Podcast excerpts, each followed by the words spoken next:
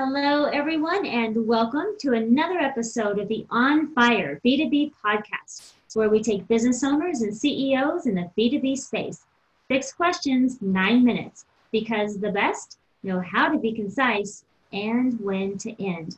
First question for our guest today in a few sentences, tell us who you are and what you do. Well, hi, everyone. My name is Tracy Davis. I am a business breakthrough strategist. I'm also an author and founder of uh, Davis Training Consultants. We specialize in uh, kind of online development and training for uh, startups as well as small and medium sized businesses. Fantastic. Question number two What is the best thing about working with companies? Well, with my company, again, we specialize in on, online training as well as virtual uh, coaching. Again, this this allows our, our clients to get the most uh, traction, and all of them are, are, happy with the result that they get. And typically, that's within 30 to 90 days. Uh, all of them are, are, are, very pleased with the results because in, in this day and age, you know, it's, it's all about re- results. And so we guarantee that. And really, the onus is on us to really produce the results and to really show uh, what they can do in that amount of time, that short amount of time. So they're pleased with the results and happy with uh, the things that we deliver. Wonderful. Question number three. I'm hearing from other top executives and business owners that using quotes and testimonials from clients dramatically increases conversions and sales. Your thoughts? Well, I think it's a great uh, way in which you can get leverage on uh, referrals. I think it's the kind of the secret sauce. Uh, a book that's a book that's out by Jonah. Uh, I'm sorry, um, Berger. And it's called Contagious. And one of the things that he brings out in there is that social media and and getting things such as uh, referrals, not referrals, but uh, just testimonies. I think this becomes your if nothing else, it, becomes what, what people would refer to as capital. So it's capital. And, and in terms of what we could do with marketing, that is one of the greatest things you can do in terms of growing your businesses. Get those testimonials because it's, it's, it comes down to it's capital, social capital. I agree. Question number four What advice, Tracy, would you share with other companies working in the B2B industry?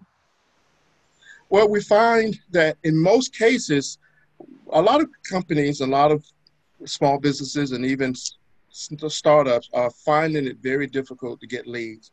And one of the things that we found is one of the best strategies that you can implement is having a joint venture strategy. And what that does, it really leverages the ability to not only tap into uh, other clients that other companies that are in line with your products, goods, and services, but what it does, it, it provides a way in which you can engage in a B2B and a very um, productive way in which you can grow your company, not just one one onesies and twosies or just one person at a time, but really you can exponentially grow your company. And at the same time, it allows you to uh, help them grow their companies. And there's about five five things, uh, five steps that I uh, really go over with my clients to help try to bring that all together. And the first, obviously, is to try to find those companies that have uh, similar uh, customers or really fit the profile of your idea uh, clients or customers. And so what that does is it gives you an idea of what type of client base they may have. Now, with that, that's step one. You what you want to do is approach those companies, offer them. Again, you would same thing you would do as with any customer. You would uh, give a proposition and that, in that proposition, it should be a win-win situation. So that's step number two. And from, from that, once you've gathered all of that information, you've done the proposal or you approach them, you really want to kind of narrow down what are the wins in terms of dollars and cents. And this can't just be uh, let's let's get together and form this uh, allegiance or partnership. It has to be where they can actually see the dollars and cents and it has to make sense to them. So that would be step three, because at some point you're going to engage. And really that kind of goes to uh, step four, which is make sure you follow up, follow up, follow up.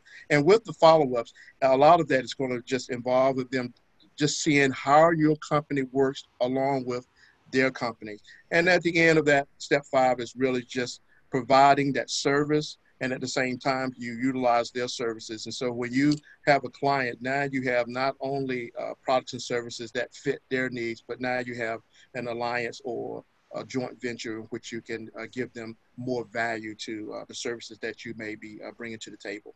So that's what I would uh, present to uh, my clients, and I think that's one of the biggest strategies around growing your business. Fantastic. Five great points there. Question number five What other top CEOs and business owners in the B2B industry, like yourself, would you like to acknowledge as a leader and should receive an invitation to be a guest on this podcast? Oh, great! Yes, I have. I have a, friend, and, and and and at some point he's been a coach. Uh, his name is Zach. He's a CEO of Hatch, and we have partnered and, and brought things together.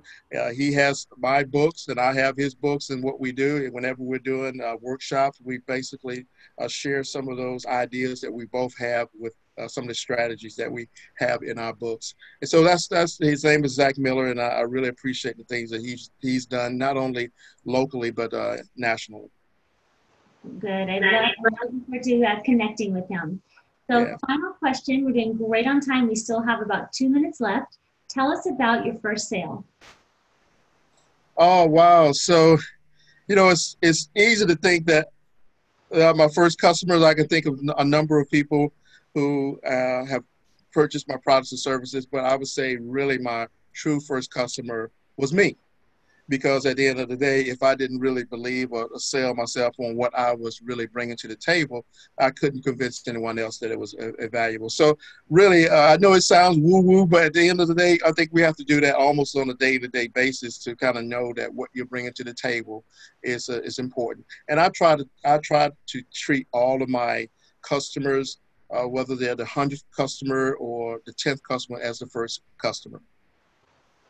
Fantastic. I agree. And guess what, Tracy? You did it. Six questions in nine minutes because the best know how to be concise and when to end. Your website, say it real quick so people can connect with you after today's podcast. Sure, it's tracydavisbusinesscoaching.com. Very good. And we typed it in the description of the podcast. Be sure to check, connect with Tracy. Tracy, enjoyed having you on the podcast. And remember, don't stop believing. For yes. those that are listening and watching, be sure to check out other episodes of the On Fire B2B podcast. This is April Renee. Create a terrific day.